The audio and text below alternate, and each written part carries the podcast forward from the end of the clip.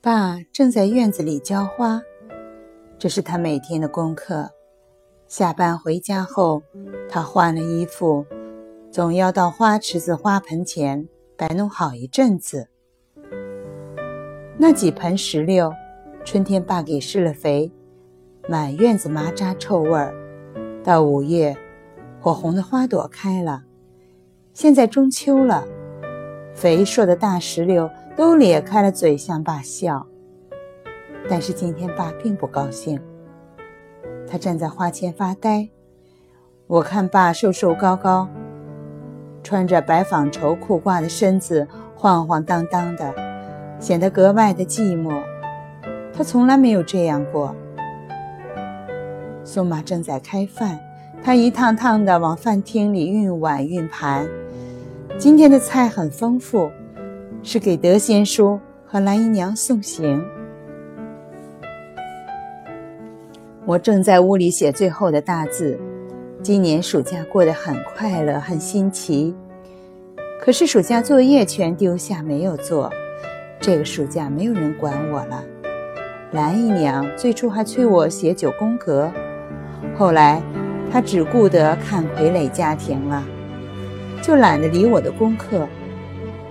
九宫格里填满了我的潦草的墨迹，一张又一张的。我不像是写字，比鬼画符还难看。我从窗子正看到爸的白色背影，不由得放下了笔。不知怎么，心里觉得很对不起爸。我很纳闷儿，德先叔和蓝姨娘是怎么跟爸提起他们要一起走的事儿呢？我昨天晚上要睡觉时一进屋，只听到爸对妈说：“我怎么一点都不知道？”我不知道爸说的是什么事儿，所以起初没注意，一边换衣服一边想我自己的事儿。还有2天就开学了，明天可该把大字补写出来了。可是1章9个字，10章90个字，40章360个字，让我怎么改呀？还是求求蓝姨娘给帮忙吧。这时我又听见妈说：“这种事儿怎么能叫你知道了去？”哼！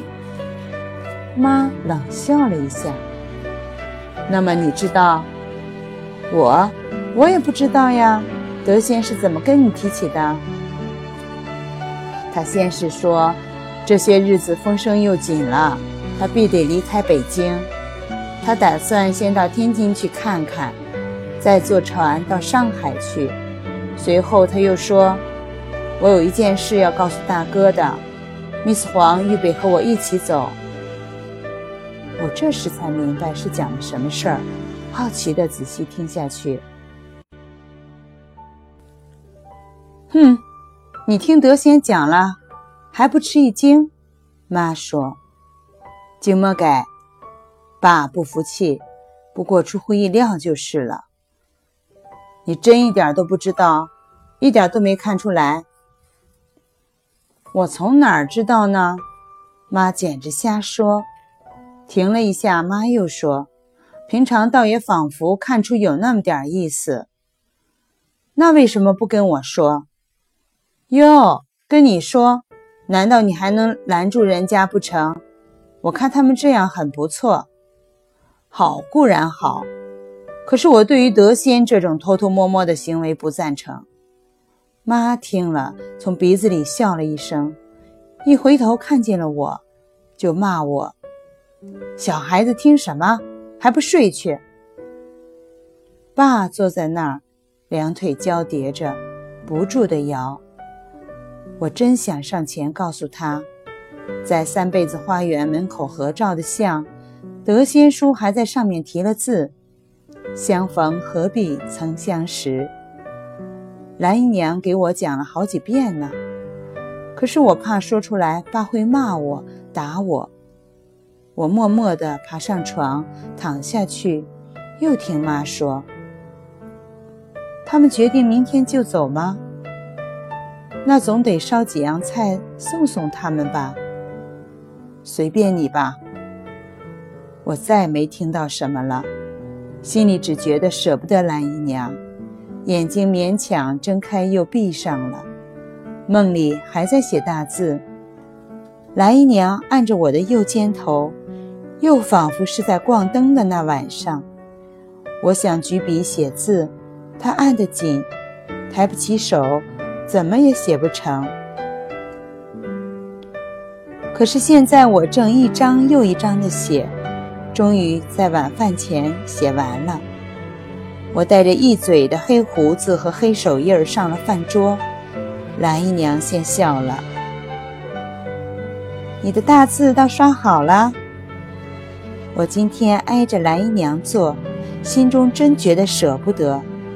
妈直让酒，向蓝姨娘和德先叔说：“你们俩一路顺风。”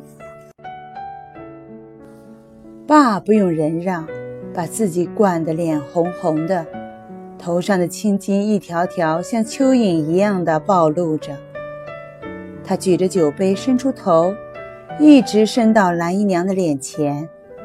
蓝姨娘直朝后躲闪，嘴里说：“林先生，你别再喝了，可喝不少了。”爸忽然又直起身子来，做出老大哥的神气，醉言醉语地说：“我这个人最肯帮朋友的忙，最喜欢成全朋友，是不是？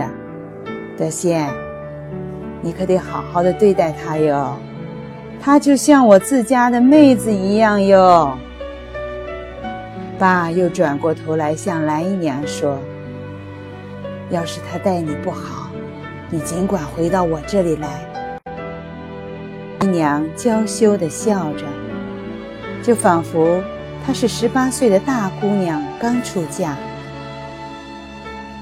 宋妈在旁边伺候，也笑眯着，用很新鲜的眼光看蓝姨娘，同时还把洒了双妹花露水的毛巾一回又一回地送给爸爸擦脸。马车早就叫来停在大门口了，我们是全家大小在门口送行的，连刚满月的小妹妹都抱出大门口见风了。黄昏的虎坊桥大街很热闹，来来往往的，眼前都是人，也有邻居围在马车前等着看新鲜。宋妈早就告诉人家了吧。蓝姨娘换了一个人，她的油光刷亮的麻花髻没有了，现在头发剪的是滑轮王子式，就跟我故事书里画的一样，一排头发齐齐的齐着眉毛，两边垂到耳朵边，身上穿的正是那件淡青绸子旗袍，做成长身坎肩，另接两只袖子样式的，脖子上围一条白纱，斜斜的系成一个大蝴蝶结，就跟在女高师念书的张家三姨打扮的一样样。他跟爸妈说了多少感谢的话，然后低下身来摸着我的脸说：“英子，好好的念书，可别像上回那么招你妈生气了，上3年级可是大姑娘了。”我想哭也想笑，不知什么滋味。看蓝姨娘跟德贤叔同进了马车，隔着窗子还跟我们招手。那马车越走越远越快了，扬起一阵滚滚灰尘，就什么也看不清了。我仰头看爸爸，他用手摸着胸口，像妈每次生了病犯胃病那样。我心里只觉得有些对不起爸，更是同情。